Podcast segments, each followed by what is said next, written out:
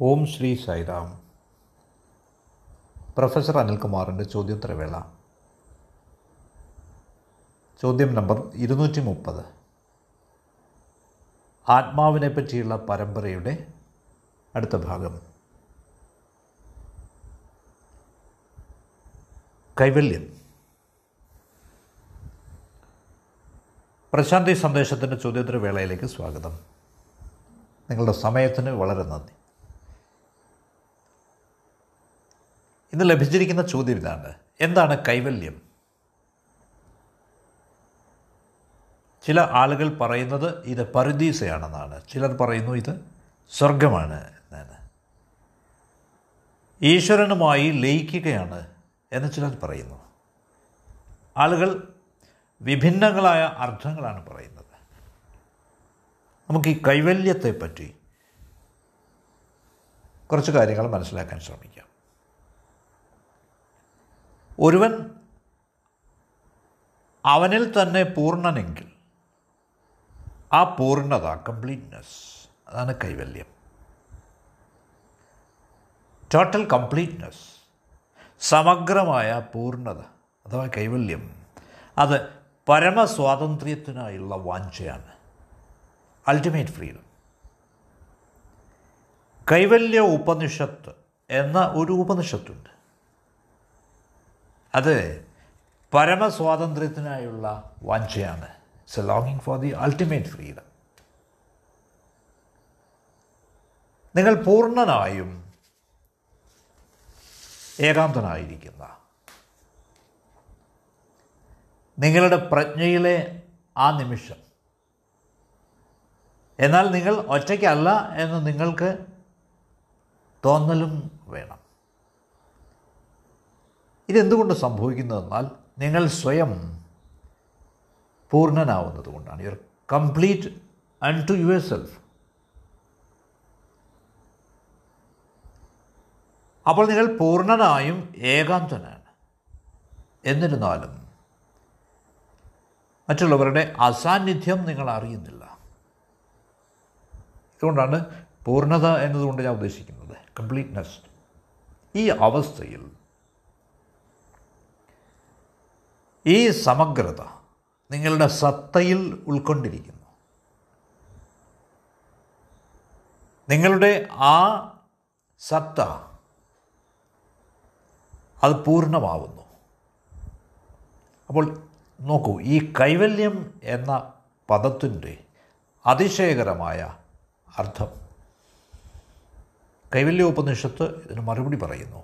എന്തുകൊണ്ടാണ് ഈ ക്ലേശങ്ങളൊക്കെ? ദുഃഖങ്ങളൊക്കെ. മിസറി. നമുക്ക് ചുറ്റുമുള്ള പരിധികൾ കാരണം പരിമിതികൾ കാരണമാണ് അതിരുകൾ കാരണമാണ്. ഞാൻ പൂർണനല്ല ഞാൻ അപൂർണനാണ് എന്ന തോന്നൽ കൊണ്ടാണിത്. നമ്മുടെ സകല ദുഃഖങ്ങൾക്കും കാരണം സകല ക്ലേശങ്ങൾക്കും കാരണം ഇതാണ്. ഇനി വിചിത്രമെന്ന് പറയട്ടെ. എല്ലാ കാര്യങ്ങളും നമുക്ക് തരികയാണെങ്കിൽ പോലും ഒരുവൻ താൻ അപൂർണനാണ് എന്നാണ് ചിന്തിക്കുന്നത്. മറ്റു തരത്തിൽ പറഞ്ഞാൽ മനുഷ്യന് അവന്റെ ആവശ്യങ്ങൾക്കായി മറ്റുള്ളവരെ ആശ്രയിക്കുന്നിടത്തോളം. ഒരിക്കലും ആനന്ദം എന്തെന്ന് അറിയാനാവില്ല. ബ്ലിസ് എന്തെന്ന് അറിയാനാവില്ല. ഞാൻ ആവർത്തിക്കാം.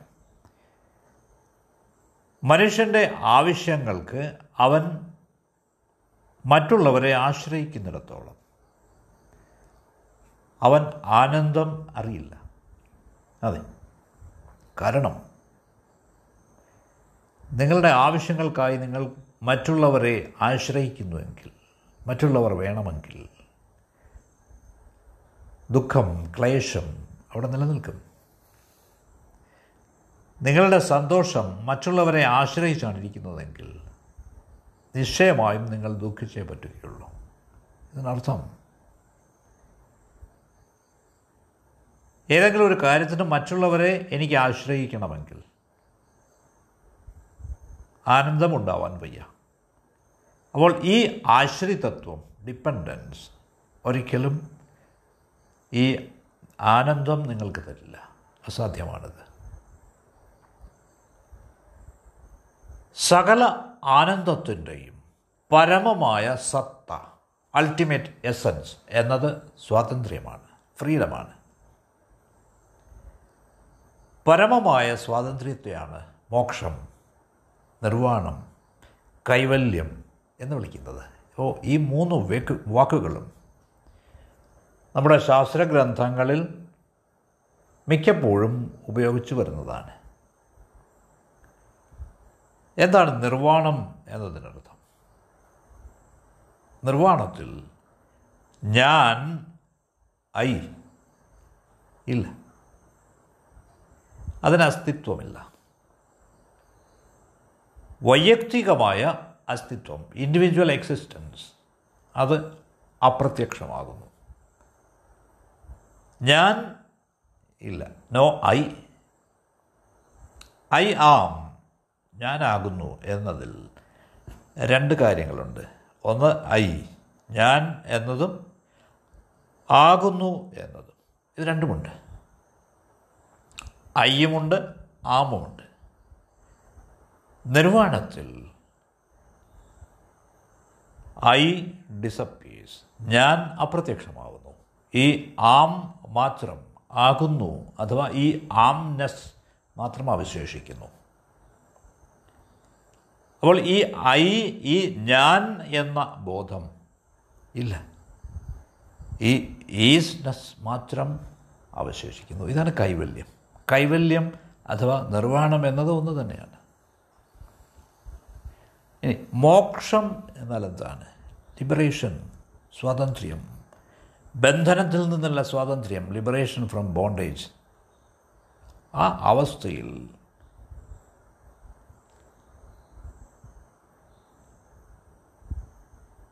കൈവല്യ അവസ്ഥയിൽ എന്താണ് ഉള്ളത്? ഈ അയാം മാത്രം. എല്ലാം എന്റെ ഉള്ളിൽ അടങ്ങിയിരിക്കുന്നു. മുഴുവൻ ആകാശവും എന്റെ ഉള്ളിൽ അടങ്ങിയിരിക്കുന്നു. ചന്ദ്രനും നക്ഷത്രങ്ങളും എന്റെ ഉള്ളിലുണ്ട്. ലോകങ്ങളൊക്കെ ജനിക്കുന്നതും ലയിക്കുന്നതും എന്റെ ഉള്ളിലാണ്. ഈ ഞാൻ ഐ വികസ്വരമാവുന്നു. അത് വിശ്വവുമായി ഒന്നായിത്തീരുന്നു. ഈ ഐ ബ്രഹ്മനാവുന്നു. പരമ യാഥാർത്ഥ്യമാവുന്നു. Ultimate reality. ഇതാണ് നിർവാണം അഥവാ കൈവല്യ അവസ്ഥ. ഇതെങ്ങനെ നേടും? എങ്ങനെയാണ് ഇത് സാക്ഷാത്കരിക്കുക? നിങ്ങളുടെ പരിശ്രമമില്ലാതെ ഇത് കണ്ടെത്താനാവില്ല. ഇനി അതേ സമയം തന്നെ.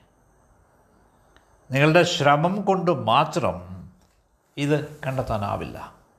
ശ്രമം വേണം പക്ഷേ അതുമാത്രമല്ല എന്തുകൊണ്ടെന്നാൽ നിങ്ങൾ അന്വേഷിക്കുന്നത് നിങ്ങളെ സംബന്ധിച്ച് അതിബൃഹത്താണ്. It is too vast for you ഒരു ഉദാഹരണം പറയാം. ഒരു തടവുകാരനെ ഒരു ജയിലിൽ അഴിക്കകത്ത് ഇടുന്നു. അയാൾ തുറന്ന ആകാശം തിരയുന്നു.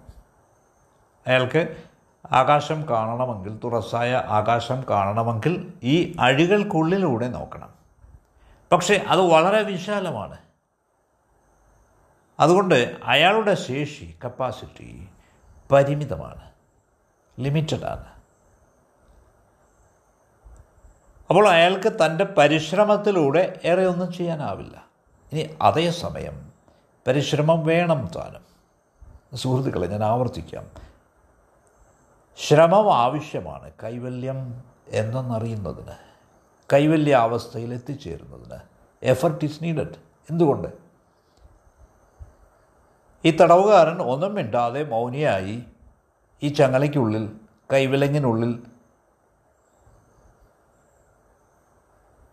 അത് സ്വീകരിച്ച് വെറുതെ കിടന്നുറങ്ങുകയാണെങ്കിൽ അയാൾക്ക് ഏതെങ്കിലും സമയത്ത് ഈ തുറസായ ആകാശം കാണാനാവുമോ? അസാധ്യമാണിത്. അതുകൊണ്ട് അയാൾ അയാളുടേതായ ശ്രമം നടത്തണം. ഇനി എന്താണ് ഞാൻ ചെയ്യേണ്ടത്? ദയവ് ചെയ്ത് ഈ വസ്തുത അണ്ടർലൈൻ ചെയ്യുക. ഏത് പ്രയത്നത്തിനു മുമ്പായും നമ്മേക്കാൾ വലിയ നമ്മേക്കാൾ മഹത്തായ ആ ശക്തിക്ക് വേണ്ടി നാം പ്രാർത്ഥിക്കണം.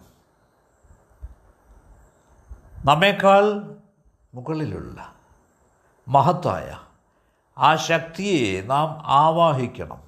ആരാണ് നമ്മേക്കാൾ ശക്തനായത്? ഈശ്വരൻ തന്നെ ദ ഡിവൈൻ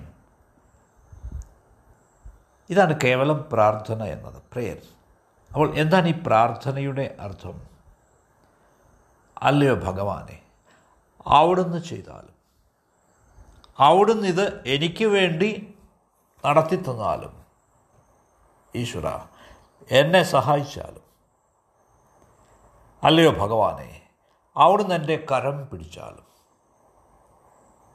അല്ലയോ ഈശ്വര എന്നെ ഈ വിഷമത്തിൽ നിന്ന് കരകയറ്റിയാലും. അപ്പോൾ പ്രാർത്ഥന എന്നത് നമ്മൾ മുന്നോട്ടുള്ള യത്നത്തിന്റെ തുടക്കമാവണം. മുന്നോട്ടുള്ള നമ്മുടെ ശ്രമത്തിന്റെ അതിന് മുന്ന മുമ്പിലായി അതിന് മുന്നോടിയായി നാം പ്രാർത്ഥിക്കണം. അതുകൊണ്ടാണ് prayer is first and effort is next എന്ന് പറയുന്നത്. പ്രാർത്ഥനയാണ് ആദ്യം വേണ്ടത്. ശ്രമം അത് കഴിഞ്ഞു. അപ്പോൾ ഇത് രണ്ടും കൈകോർക്കുമ്പോൾ ഈ പ്രാർത്ഥനയും പരിശ്രമവും കൈകോർക്കുമ്പോൾ നമ്മിൽ ഒരു ഭീമമായ ഊർജം കൊളോസൽ എനർജി അത് ജനിക്കുന്നു. അത് അസാധ്യമായതിനെയും സാധ്യമാക്കുന്നു. അതുകൊണ്ട് പ്രാർത്ഥനയുടെ അർത്ഥം I invoke the help of existence. ഈ പ്രപഞ്ചസത്തയുടെ ഈ അസ്തിത്വത്തിന്റെ സഹായം ഞാൻ ആവാഹിക്കുകയാണ്. എഫർട്ടിനർത്ഥം ശ്രമത്തിനർത്ഥം ഞാൻ ഈ സത്തയുമായി മുന്നോട്ട് പോവാൻ തയ്യാറാണ്. ഈ സത്തയുമായി ചേർന്ന് മുന്നോട്ട് പോയെങ്കിലേ ആവുള്ളൂ എനിക്ക്. അതാണ്. അപ്പോൾ പ്രാർത്ഥന പറയുന്നത് അല്ലയോ ഈശ്വര എന്നെ ഉദ്ധരിച്ചാലും എന്റെ കരം പിടിച്ചാലും എണീൽക്കാനുള്ള ഊർജം എനിക്ക് എത്ര തന്നെ ഉണ്ടെങ്കിലും ഞാൻ ഇതിനുവേണ്ടി അത് വിനിയോഗിക്കും എന്നതാണ്. അപ്പോൾ കൈവല്യ ഉപനിഷത്തിന്റെ രചയിതാവായ ഋഷി പറയുകയാണ് ഭഗവാനെ ഓ ഗോഡ് എന്റെ ഇന്ദ്രിയങ്ങൾക്ക് ശക്തി പകർന്നാലും എന്റെ സെൻസ് ഓർഗൻസിന് ശക്തി പകർന്നാലും ഇത് നമ്മുടെ പരമ്പരാഗതമായ വീക്ഷണത്തിന് വിരുദ്ധമാണെന്ന് തോന്നാം. കാരണം പരമ്പരാഗതമായി നാം ചിന്തിക്കുന്നത് ശരീരത്തെ അവഗണിക്കുക നിരാഹാരം കിടക്കുക ഉറങ്ങരുത് ഇങ്ങനെയൊക്കെയാണ് ജാഗരണം. ശരീരം ക്ഷീണിക്കട്ടെ. കാരണം ശരീരം പ്രധാനമല്ല. The body is not important ഇങ്ങനെയാണ്. ഇതാണ് സാധാരണയായി പറയാറുള്ളത്. പക്ഷേ ഈ ഋഷി പറയുന്നത് ഇങ്ങനെയല്ല. നിങ്ങളുടെ ഇന്ദ്രിയങ്ങളെ ശക്തിപ്പെടുത്താനായി ഈശ്വരനോട് പ്രാർത്ഥിക്കുക. അല്ലയോ ഈശ്വര എന്റെ കണ്ണുകൾ ശക്തിപ്പെടട്ടെ എന്റെ ചെവികൾ ശക്തിപ്പെടട്ടെ എന്റെ നാവ് ശക്തിപ്പെടട്ടെ എന്റെ ഇന്ദ്രിയങ്ങൾ പുഷ്ടിപ്പെടട്ടെ വളരട്ടെ. വാസ്തവത്തിൽ ഈശ്വരനും ലോകവും തമ്മിൽ യാതൊരു വൈരുദ്ധ്യവുമില്ല. ഞാൻ ലോകം ത്യജിക്കുന്നു. ഞാൻ ഈശ്വരന്റെ പുറകെയാണ് എന്ന് പറയുന്ന ആളുകൾ അവരെ മറന്നേക്കുക. അവർ ചിന്തിക്കുന്നത് ഈശ്വരനും ലോകവും പരസ്പര വിരുദ്ധങ്ങളാണെന്നാണ്. അല്ല എന്തുകൊണ്ട്? ഇങ്ങനെ ഒരു വൈരുദ്ധ്യം ഉണ്ടായിരുന്നുവെങ്കിൽ ഇതിലൊന്ന് എന്നേ നശിച്ചു പോകുമായിരുന്നു. ഇത് രണ്ടിനും കൂടി ഇത്രയും കാലം നിലനിൽക്കാനാവുമായിരുന്നില്ല. അതുകൊണ്ട് മൊത്തത്തിൽ പറഞ്ഞാൽ നമുക്ക് രണ്ട് തരത്തിലുള്ള ആളുകളെ കാണാം. ആദ്യത്തെ തരക്കാർ ഈശ്വര വിശ്വാസികളാണ് ഈശ്വരനിൽ വിശ്വസിക്കുന്ന ആളുകളാണ്. ബിലീവേഴ്സ് ഇൻ ദ ഡിവൈൻ ഈശ്വര വിശ്വാസികളെ സംബന്ധിച്ച് ലോകം എന്നത് കേവലം ഒരു മതിഭ്രമമാണ്. ഇറ്റ്സ് എൻ ഇല്യൂഷൻ ഇത്രയേ ഉള്ളൂ. അപ്പോൾ ഞാൻ മാത്രമേ ഉള്ളെങ്കിൽ ഈ ലോകം ഇറ്റ്സ് എൻ ഇല്യൂഷൻ എന്തുകൊണ്ടെന്നാൽ എനിക്ക് ഒരേ സമയം ഈ രണ്ടിലും വേൾഡിലും ഗോഡിലും വിശ്വസിക്കാനാവില്ല. അതുകൊണ്ട് ഞാൻ ഈശ്വരനിൽ വിശ്വസിക്കുന്നു. എന്നിട്ട് ലോകത്തെ കേവലം തോന്നലായി മായയായി കരുതുന്നു. എന്തുകൊണ്ട്? എന്തുകൊണ്ടെന്നാൽ രണ്ടിലും വിശ്വസിക്കാനാവില്ല. ഇനി. അടുത്തതായി നോൺ ബിലീവേഴ്സ് ഉണ്ട് അവിശ്വാസികളുണ്ട് ഈ ലോകത്ത്. അവരെന്താണ് പറയുന്നത്? ഈശ്വരൻ എന്നത് കേവലം ഒരു ഭ്രാന്തിയാണ് ഫലസി കേവലം ഒരു സങ്കല്പമാണ് ഈശ്വരൻ ഡിവൈൻ ഈസ് ആൻ ഇമാജിനേഷൻ കേവലം ഒരു ആശയമാണ്. അത് ഒരു സ്വപ്നമല്ലാതെ മറ്റൊന്നുമല്ല. എന്നാണ്. പക്ഷേ കൈവല്യ ഉപനിഷത്തിലെ ഈ ഋഷി പറയുന്നു ഇവയ്ക്ക് തമ്മിൽ ഇവർ തമ്മിൽ യാതൊരു വൈരുദ്ധ്യവുമില്ല. No contradiction at all there is no opposition at all അതുകൊണ്ട് അദ്ദേഹം പ്രാർത്ഥിക്കുന്നത് ഇന്ദ്രിയങ്ങളെ ശക്തിപ്പെടുത്താനാണ്. നമ്മുടെ ഇന്ദ്രിയങ്ങളുടെ പരിധിക്കുള്ളിൽ വരുന്ന ആ ഈശ്വരനാണ് ലോകം. നമ്മുടെ ഇന്ദ്രിയങ്ങളുടെ പരിധിയിൽ വരാത്ത ഇന്ദ്രിയങ്ങൾ കൊണ്ട് അറിയാനാവാത്ത അതിനെ നാം ഈശ്വരനെന്ന് വിളിക്കുന്നു. വി കോൾ ദ ഡിവൈൻ ഇത്രയേ ഉള്ളൂ. നമ്മുടെ ഇന്ദ്രിയങ്ങളുടെ പരിധിയിലാണത് വരുന്നതെങ്കിൽ അതുകൊണ്ട് അറിയുന്നത് അത് ലോകമാണ്. നമ്മുടെ ഇന്ദ്രിയങ്ങൾക്ക് അതീതമായത് ഈശ്വരനും ഡിവൈൻ അപ്പോൾ എന്റെ ഇന്ദ്രിയങ്ങളെ ശക്തമാക്കാൻ ഞാൻ പ്രാർത്ഥിക്കുകയാണ്. ഈ ലോകത്തിന്റെ രൂപത്തിലെങ്കിലും കുറച്ചെങ്കിലും ഒരു അവബോധം അവിടുത്തെ പറ്റി എന്റെ ഉള്ളിൽ ഉണ്ടാവാൻ. അതിന് ഇന്ദ്രിയങ്ങൾ പുഷ്ടിപ്പെട്ടേ മതിയാവൂ. ഇതാണ് പ്രാർത്ഥന. മറ്റു തരത്തിൽ പറഞ്ഞാൽ പ്രാർത്ഥിക്കുമ്പോൾ ഈ ഇന്ദ്രിയങ്ങൾ ശക്തമാവണം. കാരണം ഈ ഇന്ദ്രിയങ്ങളിലൂടെ എനിക്കിതൊക്കെ ഗ്രഹിക്കാനാവണം. അപ്പോൾ അല്ലയോ ഈശ്വര എന്റെ ഇന്ദ്രിയങ്ങളെ ശക്തിപ്പെടുത്താനായി ഞാൻ അവിടുത്തോട് പ്രാർത്ഥിക്കുന്നു. അവിടുന്ന് എനിക്ക് ലഭിക്കാൻ വേണ്ടി. ഈ ലോകത്ത് തന്നെ എന്റെ ചുറ്റും ഭഗവാൻ ഉണ്ടായിരിക്കുന്നതിന് വേണ്ടി. മരണത്തിന് ശേഷം ഈശ്വരൻ നിങ്ങളുടെ കൂടെ ഉണ്ടാവും എന്ന് പ്രതീക്ഷിക്കാതിരിക്കുക. നോ.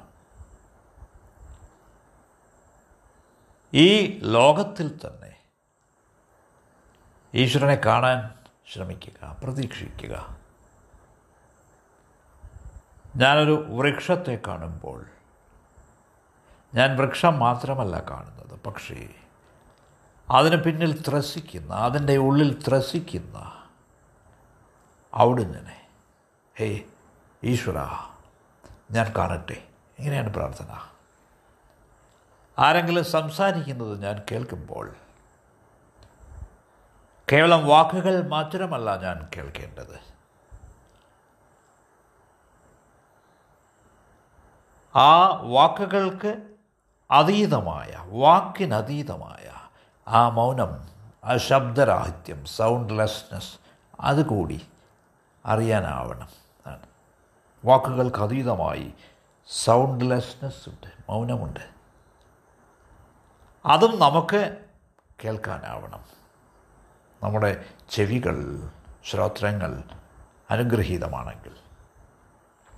ഞാൻ ആരെയെങ്കിലും സ്പർശിക്കുമ്പോൾ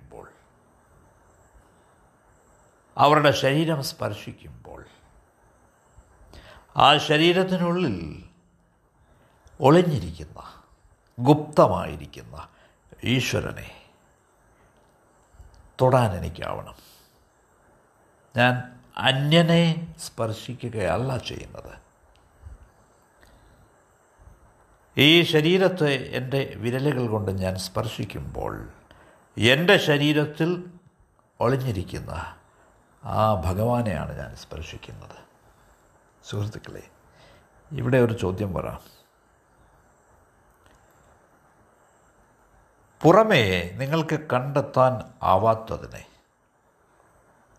അത് നിഷ്പ്രയാസം നിങ്ങൾക്ക് കണ്ടെത്താൻ ആവാത്തതിനെ ആകമേ നിങ്ങൾക്ക് കണ്ടെത്താനാവുമോ എന്നാണ്. ഈശ്വരനെ പുറമേ കണ്ടെത്തുന്നത് എളുപ്പമാണ്. പക്ഷേ എന്നിട്ടും നിങ്ങൾക്കതിന് കഴിയുന്നില്ല. അപ്പോൾ നിങ്ങൾ വിചാരിക്കുന്നുണ്ടോ അകമയെ നിങ്ങൾക്ക് ഈശ്വരനെ കണ്ടെത്താനാവുമെന്ന്? വാസ്തവം പറഞ്ഞാൽ ഈ അകവും പുറവും പുറത്തെയും അകത്തെയും ഈ അസ്തിത്വങ്ങൾ ശരിക്കും ഇത് വാസ്തവമാണോ? അല്ല. ആകാശത്തെ അകത്തുള്ളതും പുറത്തുള്ളതും എന്ന് വേർതിരിക്കാനാവുമോ? ബാഹ്യമെന്നും ആന്തരമെന്നും. നിങ്ങളുടെ ശ്വാസത്തെ നിങ്ങൾക്ക് ശ്വാസമെന്നും ഉച്ഛ്വാസമെന്നും തിരിക്കാനാവുമോ രണ്ടും ഒരേ ശ്വാസമാണ്. ദയവ് ചെയ്ത് നാം ഇത് മനസ്സിലാക്കുക വിശകലനം ചെയ്യുക. വളരെ ശക്തരായ ആളുകൾ ബലമുള്ള ആളുകൾ മഹാന്മാരായവർ അവർ ത്യാഗമനുഷ്ഠിക്കും ത്യജിക്കുന്നത് നാം കാണാറുണ്ട്. എന്താണ് അവർ ചെയ്യുന്നത്? നിഷ്പ്രയോജനമായ കാര്യങ്ങൾ വിലയില്ലാത്ത കാര്യങ്ങൾ നിസ്സാരമായ കാര്യങ്ങളാണ് അവർ ത്യജിക്കുന്നത്. കാരണം ആഴമുള്ള അനുഭവങ്ങൾക്കായി അവർ തയ്യാറാണ്. അവർ ഒരുക്കമാണ്. ശക്തമായ പരിത്യാഗങ്ങൾക്ക് പവർഫുൾ റിനൗൺസ്മെന്റ്സ് അവർ നടത്തുകയാണ്. പക്ഷേ ദുർബലരായ ആളുകളും ത്യജിക്കുന്നത് നാം കാണുന്നു. അവരെന്താണ് ത്യജിക്കുന്നത്?